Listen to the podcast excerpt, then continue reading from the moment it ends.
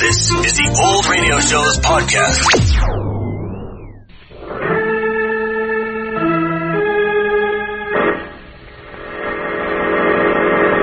From New York City, the makers of Clipper Craft Clothes for Men and 1036 leading retail stores from coast to coast present the world's most famous detective, Sherlock Holmes.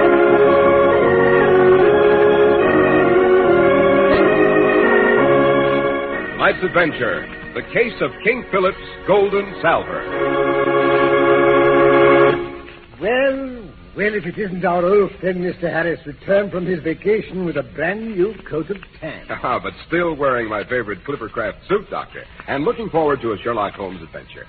What's it to be tonight, Dr. Watson? Well, Mr. Harris, it uh, concerns the strange disappearance of an elaborate golden platter sent to Queen Elizabeth by Philip of Spain. It was, of course, a priceless historical masterpiece which belonged by rights with the rest of the crown jewels in the Tower of London. The Tower of London. What a fabulous place that is, Dr. Watson. It is indeed, Mr. Harris, dating from William the Conqueror. It has been a citadel, a royal palace, a state prison, and a mint. It is still a fortress, an armory, and a treasury with a resident military garrison. Quite a setup.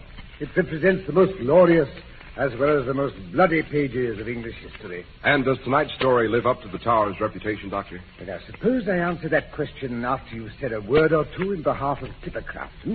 Fair enough, Dr. Watson. Wherever you go in America, fine stores sell Clippercraft clothes. Yes, proudly sell them. And recommend them to men who demand the most for their money. Now, that's because truly fine clothes, especially in these days of high prices, are nowhere else available at such modest prices. You see, it's the Clippercraft plan that makes these amazing values possible. By concentrating the buying power of 1,036 fine stores from coast to coast, tremendous savings are made in manufacturing and distribution costs. The savings go just one place to you. At a friendly local independent store, you get superlatively fine Clippercraft suits at the incredibly low price of 40 and $45. Beautifully tailored top coats and fine coverts and worsted gabardine for only forty and forty-five dollars, and sport jackets for only twenty-six fifty. Compare them tomorrow with clothes selling for many dollars more.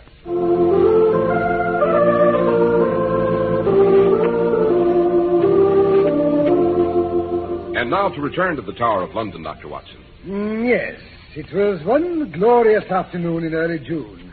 The late afternoon sunshine cast a globe of gold on Tower Green. To the right of us loomed the great original keep of William the Conqueror called the White Tower. Say, I've seen pictures of it. Part fortress, part dungeon. Yes, to the left was Beauchamp Tower, and directly ahead was the little chapel of St. Peter. Holmes was enjoying one of his favorite forms of relaxation, feeding raw beef to the ravens who still inhabit that spot. The same spot where once stood the scaffold on which was poured out the lifeblood of some of the greatest names in English history.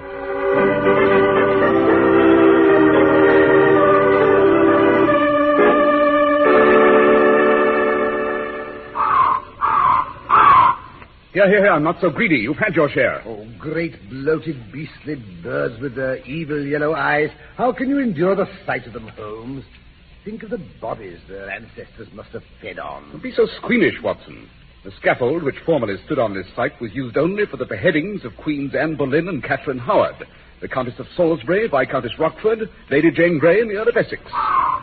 No, no, no. You next. As a rule the political prisoners incarcerated in the Tower were beheaded on Tower Hill or hanged at Tyburn. There were, of course, exceptions. Oh, naturally. Archbishop Cranmer and Bishops Latimer and Ridley were burned at Oxford. Sir Walter Raleigh was executed in Old Palace Yard. Sir Thomas Overbury was poisoned. The two little princes, Edward V and the Duke of York, were strangled in the Bloody Tower. Then, of course, there was the Duke of Clarence, who was drowned in a butt of Malmsey wine. I must say, if I had to be executed, that's the method I'd choose. Oh, go away, you shoo. Ow! Holmes, he bit me. Hmm. Serves you right for making sport of the Tower's traditions. Hello. Who's the young lady coming across the parade grounds? She looks vaguely familiar. She's holding her parasol so far over her face she can't pos- There, you see, she almost ran into that beef eater. Now she just missed the old lady with the ear trumpet. What's the matter with the girl? Can't you see where she's going? Probably not, Watson. She's trying desperately to keep from crying. Great Scottish Lady Cynthia, sister of that ass Bobby St. Simon and daughter of the Duke of Balmoral. Now, what do you suppose a pretty thing like that has to cry about? Life isn't all beer and skittles, Watson, even to those in Burke's peerage. Yes, unless I'm very much mistaken, she's upset because her fiancé, young Lieutenant Ronald Backwater, has been chucked in the guardhouse and threatened with court-martial and dismissal from the Tower Guards. Good Lord, whatever for?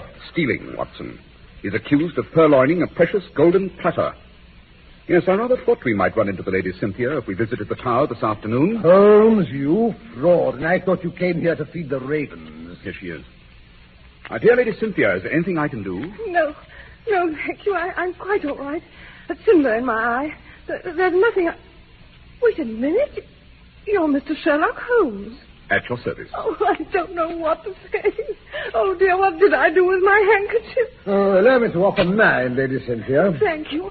Oh, you must be Dr. Watson. Oh, you're both so kind to me. He didn't do it, you know. Ronnie isn't a thief. Of course not. It's all the fault of that dreadful old man. What old man? The Stafford Blodgett, the new mayor and governor of the tower. He's a dried-up old bachelor himself, well over forty. Dear, dear, practically senile, eh, Watson? He doesn't want anyone in the guards to get married. Blodgett. Great Scott, that must be old blood and bullets Blodgett. Yes, I believe that's what Ronnie and Arthur call him. Arthur can't get married either because his fiancée hasn't any more money than I have. Oh, I hate that old Blodgett and I wish he were dead. You're not the first to make that statement, my dear. I served under him at Maiwand where he won his VC. The entire regiment hated his gizzard. Well, he is a magnificent soldier and as cruel a man as ever ordered his native orderly beaten for forgetting to clean his boots. Oh, the beast. Why did he have to be put in charge of the tower? Oh, dear. I'm making a perfect spectacle of myself. What will everyone think? Now, it's the heat and the sun, very, very trying. Suppose we just slip into the little chapel of St. Peter's up ahead there. Where it's quiet and dark and cool. We'll pick out a nice, comfortable pew and you can tell Sherlock Holmes all about it.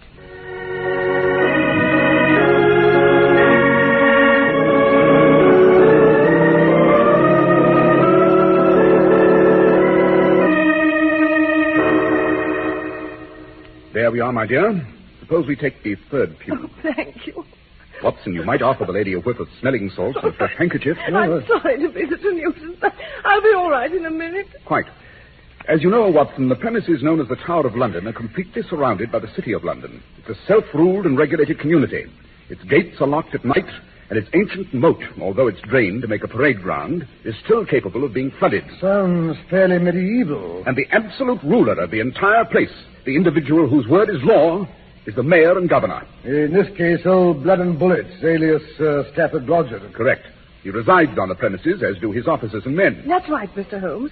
Well, last night, Sir Stafford Rogers invited five of the younger officers to his quarters for dinner. Uh, the ones who had petitioned to marry this June, you know. Good Lord, did they uh, have to get permission from him to do that, too? Oh, oh, no, not to get married exactly, but he does say whether or not he considers the young lady suitable, you know. And if he decides they're not? Oh, then the prospective bridegroom is advised to give up the whole idea or resign from the guards. How perfectly barbaric. Quite. So you can imagine how dithery the poor chaps were when it got round they'd been summoned to hear the verdict. Dinner was to be at eight, and promptly at three minutes past, they sat down at Sir Stafford's oak table in his sitting room in the Byward Tower. Byward Tower. But I thought the governor's quarters were always in King's House. And so they are. But that would be too cozy and cheerful for the old vulture. No, he's moved into Byward Tower because it's grimmer, I'll be bound. I wonder. It has other rather strategic advantages, you know. Byward Tower. It's a curious appellation, eh, Holmes? I wonder how he got the name. Byward was formerly a synonym for password, Watson. Byward Tower has always been the main entrance to the Tower of London. Of course, that's why he's moved there, so he could spy on his men as they went in and out. There could just possibly be another reason, you know. However, suppose you finish telling me about the dinner party. Oh, it was a very elegant dinner party. Properly chilled white wine with the turbot, and excellent burgundy with the roast. Not that anyone but old Blood and Bullets had much appetite. He eats like a an anaconda. Well, finally they came to the sweet. It was served on an enormous golden platter, which Sir Stafford had had specially brought in for the occasion.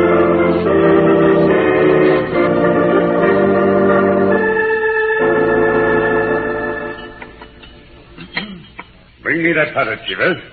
I'll finish off that last bit of pudding. Yes, sir. I want these young hopefuls to have a good look at the design underneath. Yeah. Ah, there. Huh. Clean as a whistle. Uh, pass it around. That's good, chap. Oh, very good, sir. But I say, Sir Stafford, isn't this that King Philip salver that's kept with the crown jewels? Right you are, Backwater. Presented by Philip of Spain to Elizabeth when he was courting the lady. Hence the rather uh, frank representation of the goddess Aphrodite and all the little cupids. Yes. a historic piece. Rather appropriate to this occasion, eh, what? That's why I had it brought over. Of course, Philip never managed to marry the lady. We hope you lads have better luck. Did he have to say that? That's bad taste. Easy, Ronnie. Don't get the wind up. I don't like the glint in the old buzzard's eye. He's up to something. And now, as the port goes round, shall we proceed to the more agreeable portion of the evening's entertainment? Hmm, yes. I have here a list of the young ladies on whom you have bestowed your affection for one reason or another. That's not a joke, Backwater. Oh, sorry, sir. Personally, I've never believed that marriage was a help to any man's army career. However, there's, there's no ruling against it. There's very little I can do, I suppose. Yes, now, uh, let me see. Uh, Lieutenant Reginald Wentworth, you wish to marry the Honorable Nora Jennings. Yes, sir. No objections. Oh, poor Reggie. I think he's going to faint with relief. Next, Lieutenant Herbert Woolsey. You desire to marry a Miss Ruby Reynolds. I understand she's an American. Most unsuitable. But she was educated in England, sir. I said most unsuitable. Next, Lieutenant Arthur Amberson Here I go. has chosen a Miss Fanny Venable. No objections. Oh, thank you, sir. Good luck, Arthur. Thank you. Lieutenant uh, Buford Wellington intended is, uh, let me see, uh, uh, yeah, uh, Lady Daphne Marchbanks. Sorry, Wellington, won't do. But uh, her father is the Earl of Battersby, sir. Her mother was a gaiety girl. Quite out of the question. Oh, what rot, Arthur? Daphne's mother's first rate, accepted everywhere. Easy, Ronnie. Don't get hot under the collar. Your neck. Oh. At last we come to Lieutenant Ronald Backwater, who wishes to marry Lady Cynthia St. Simon. Delightful young lady. Most suitable. Oh, that's a relief. Not that I expected trouble, but... I have only one thing more to say on this subject. During my tenure here in charge of the tower, I shall make one further ruling about young ladies who marry into the corps. What's that, sir? As you know, the officers in this outfit are a hand-picked lot. We've always boasted the best blood in the Empire. Even if we are only younger sons. My point. Exactly. Younger sons are so often not too well supplied with worldly goods. That's one of the reasons we chose the army, sir. Don't interrupt, confound it. Oh, sorry, sir. The pay of an officer in the Tower Guard is enough to keep him in proper style. If he is a bachelor. Now, what's he getting at? Quiet, Ronnie. It has, however, come to my attention that men with families sometimes have to scrape a bit. Don't tell me the old boy's going to get us a raise in pay. Oh, not old blood and bullets. The Tower Guard is called upon to appear on many occasions of state. During the last Royal Review, I was horrified to notice that the dress uniforms of two captains, both of them married men, showed signs of wear. One of them had a small down on the left sleeve. Oh, horrors, the empire is crumbling. Ronnie. Consequently, I feel it incumbent upon me to make a new ruling. Any young lady wishing to marry an officer of the Tower Guard must bring with her a dowry of five thousand pounds minimum. Five? But that's outrageous, sir. It's impossible. The girls we want to marry, they're from good families, but they're not rich. Then I suggest you look around a bit further until you find some that are. But that's unfair, sir. It's rank tyranny. Backwater. Are you presuming to criticize your superior officer? Yes, by heaven. Ronnie. By what right do you... Ronnie, shut up, you fool. Don't get the old boys back up. We'll get round him somehow. What's that? Oh, I was telling Lieutenant Backwater that you had only his own good at heart, sir. Hmm. uh, yes. uh, I'm glad to see someone in this outfit has some appreciation of my point of view. And now, gentlemen, when Chivers clears the table, I ex- suggest I show you around my quarters. Uh, first of all, I'll demonstrate the portcullis. Oh, by the way, Shivers, put the gold platter on the table by the door. And don't take your eye off of it for a minute. I'll take it back to Wakefield Tower myself later on. Very good, sir. Right away, sir. And now the portcullis, gentlemen. The machinery that operates it is here in the hallway next to the bar. Wait. I'll demonstrate. I carry the key to the padlock myself. Don't want anyone else fooling with it. You know, uh, Oh, here we are. Now then, if someone will warn them below, the bars of the portcullis are dashed heavy. Wouldn't want to impale anyone. I'll attend to it, sir. Look out below. We're lowering the portcullis. Ready away. Here she goes.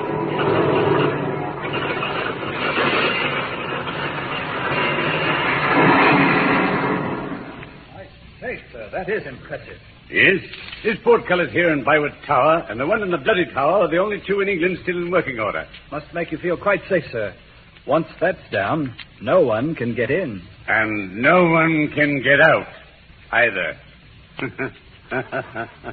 but come along, gentlemen. I'll show you my sleeping quarters.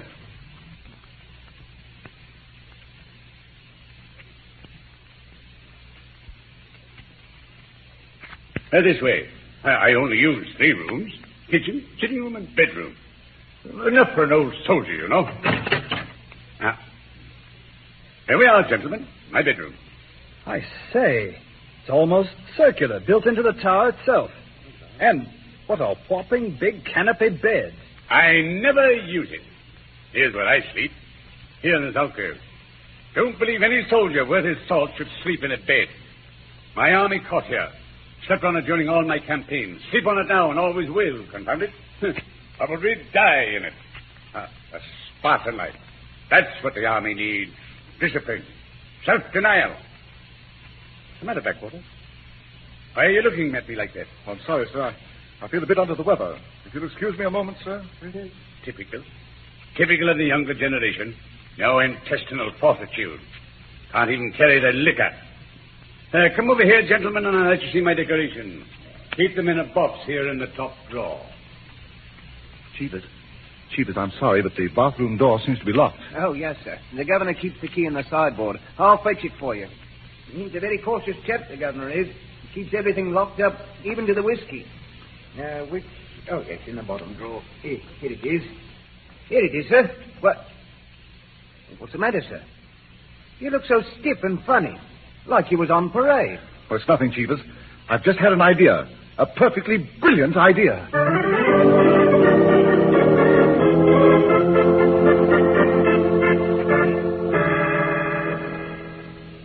And there ends the tour of the premises. Uh, it didn't take long, eh, what? Shivers. Cigars and bring another decanter of port. Yes, sir. I say, what's become of Backwater? Here he comes, sir, across the hall. Hey there, Backwater. In here. Oh, sorry, sir. When I finished washing up, I went back into the bedroom to join you. Well, we're back in here. You missed seeing my medals. Oh, I say, sir, I am sorry. Uh, never mind, never mind. Major! Oh, I mean, governor. What up, Chivers? How often must I tell you not to address me as Sir Stafford? Yes, sir. Uh, well, sir, whoever you are, the platter's gone, sir. What? Yes, sir. Someone swiped Philip's golden platter.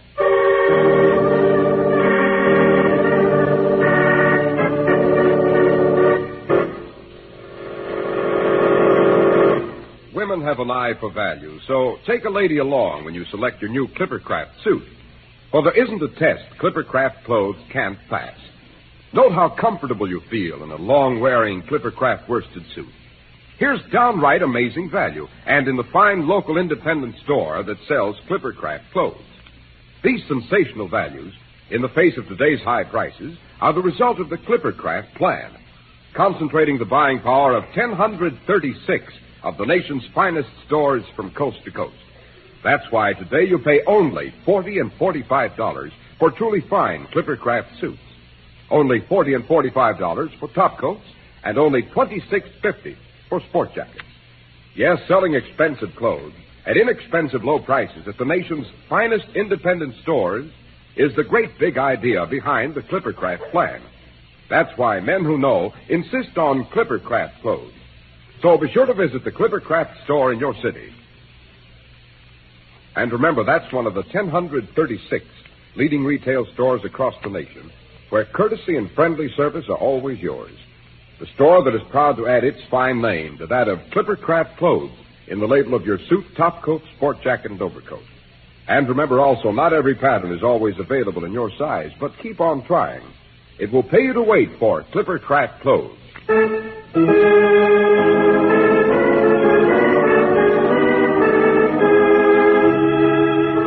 Our friends in St. Peter's Chapel. Lady Cynthia is just finishing her story. Well, you can imagine the commotion, Mr. Holmes. Quite. Oh, blood and bullets, blood pressure probably blew up and burst. Oh, it did, Dr. Watson, it did. He lost all sense of proportion. He immediately accused Ronnie of having taken the wretched platter, simply because he was the only one who was out of his sight for a moment. And also because he'd come back into the sitting room to speak to Chivas, no doubt. Yes, but he couldn't have done it, Mr. Holmes. I, I mean, Ronnie wouldn't think of such a thing. My dear Lady Cynthia, I hope Ronnie insisted on being searched immediately. Oh, he did, Mr. Holmes. They didn't find a trace of anything, naturally. But even then, Sir Stafford wasn't satisfied. He said Ronnie had probably dropped it out of the windows to an accomplice. Sir Stafford's a fool. The presence of an accomplice would mean the theft was premeditated. I gather no one but Sir Stafford knew the platter was to be on the premises. That's right, Mr. Holmes. Then there's no possibility of an accomplice. Whoever stole King Philip's salver was present at the dinner party. Well, what's to prevent an outsider sneaking up the stairs when everyone was in the bedroom admiring Sir Stafford's medal? You forget, Watson, the portcullis had been lowered. No one could get in or out. No, the golden platter was undoubtedly still on the premises when it was found to be missing. But that's impossible. Arthur and the rest insisted on being searched, too. And Sir Stafford Blodgett went over the rest of the premises himself. Very interesting. Eh, Watson? And yet the platter must be there. It's probably still there, in the most obvious place. Why, Mr. Holmes, what do you mean by that? Ever read the purloined letter, Lady Cynthia? No, I can't say I have. If you had, you'd realize at once what probably happened to the platter. Yes, Watson, I suggest you and I go round to the guardhouse and have a chat with the incarcerated Lieutenant Ronald Backwater. But, Mr. Holmes, they won't let you see him. They won't let anyone see him. Endurance vile, eh? yes, I'm afraid the British Army doesn't always observe the rights of the individual as set forth in our common law, especially when there's a blowhard like Sir Stafford Blodgett in charge. Oh, dear, then you can't do anything for Ronnie? On the contrary, Lady Cynthia. By tomorrow morning, Dr. Watson and I shall arrive at the guardhouse with a note that should get us by St. Peter himself. You mean Ronnie has to stay in that dreadful place another night? One more night should strengthen, not weaken his case. But be of good cheer, my dear. I think I can safely promise that within 24 hours, the platter will have been found. And Ronnie and all his brother officers shall have obtained full permission to marry the ladies of their respective choice. Oh, Mr. Holmes, you're wonderful. Quite.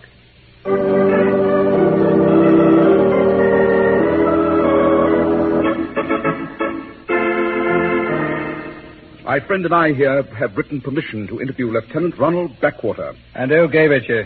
The rather august personage whose name is at the bottom of this pass. All right, let's have a look. It...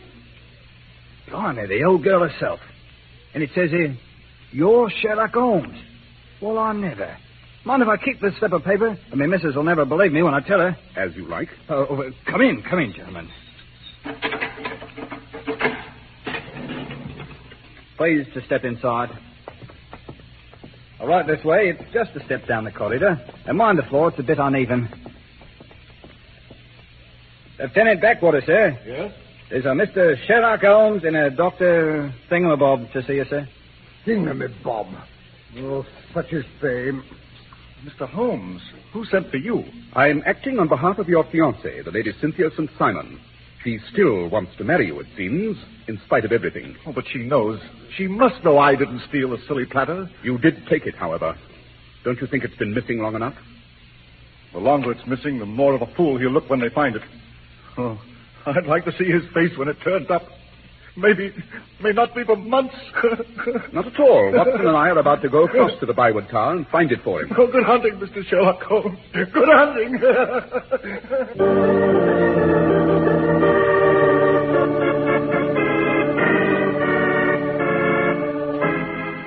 Chivas. Your name is Chivas, I believe. Oh, yes, sir. Tell Sir Stafford that Sherlock Holmes and Dr. Watson have come to trace King Philip's missing trencher. Uh, oh, you can't do that, sir. Why not? Don't tell me it's already been found. Oh, no, sir. Nobody's seen hide nor hair of it since I put it over there on that table by the door the night before last.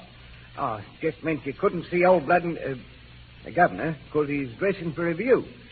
Always puts his medals on for review. Rules is rules with Sir Stafford. He don't never break any of 'em. Worse luck. Interesting. Very interesting. I'm afraid the illusions of the tower guards are about to be shattered. Eh, Watson? I haven't the remotest idea what you're blithering about, Holmes. Uh-oh. Here comes old blood and bullets himself. What's all this commotion in here? Who in blazes are you? Sherlock Holmes and Dr. Watson. Hmm. Dr. Watson.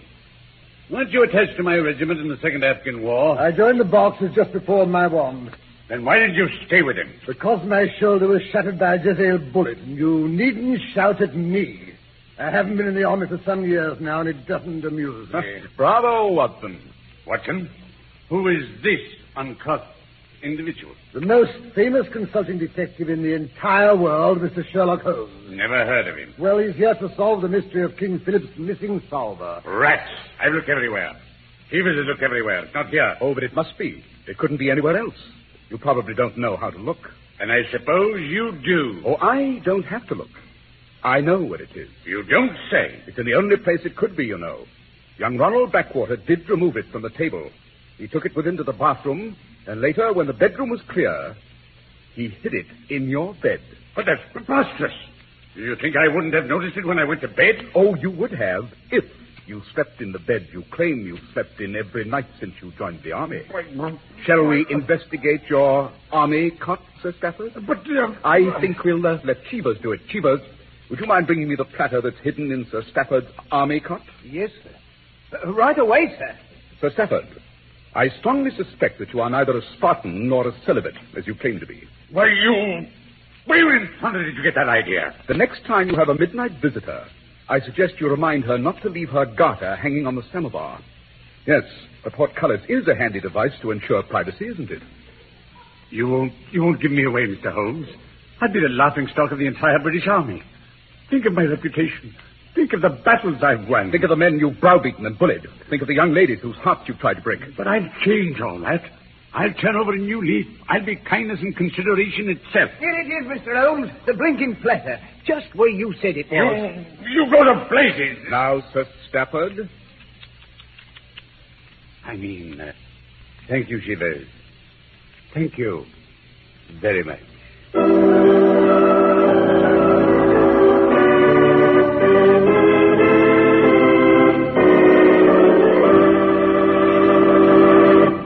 Dr. Watson, I never thought I'd hear of Sherlock Holmes playing Cupid. And very successfully, too, Mr. Harris. There were six weddings in the Tower Chapel that June. Six? But, Dr. Watson, I thought you said only five young officers wanted to get married. Five young officers, yes. But much to everyone's surprise, Sir Stafford decided to become a Benedict as well. you never know what Sherlock Holmes will accomplish, do you? You never do, Mr. Harris. You never do. And now, Dr. Watson, what Sherlock Holmes adventure are you going to tell us next week? Let me see.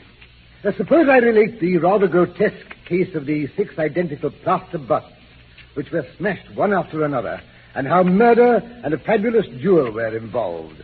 It is, of course, the adventure of the six Napoleons.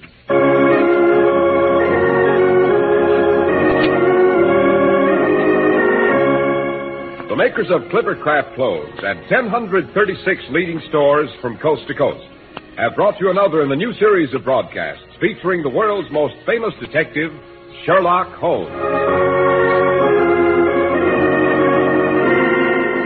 Our stories are based upon the character of Sherlock Holmes created by Sir Arthur Conan Doyle.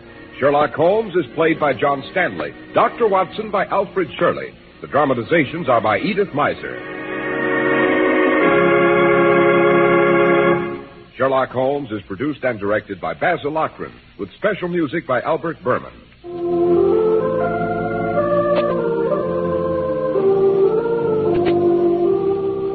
If you don't know your Clippercraft dealer, write Clippercraft, 200 Fifth Avenue, New York City. This is Brotherhood Week. Let's make it work. Judge every man by his individual worth, not by some label. Don't spread any rumor against any race or religion, and don't listen to them either. Speak up against prejudice and for understanding.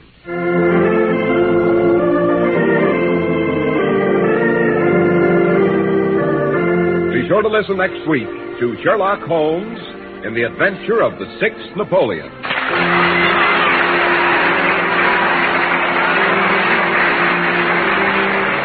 This is Cy Harris speaking for Clippercraft Code. This is the world's largest network serving more than 450 radio stations, the Mutual Broadcasting System.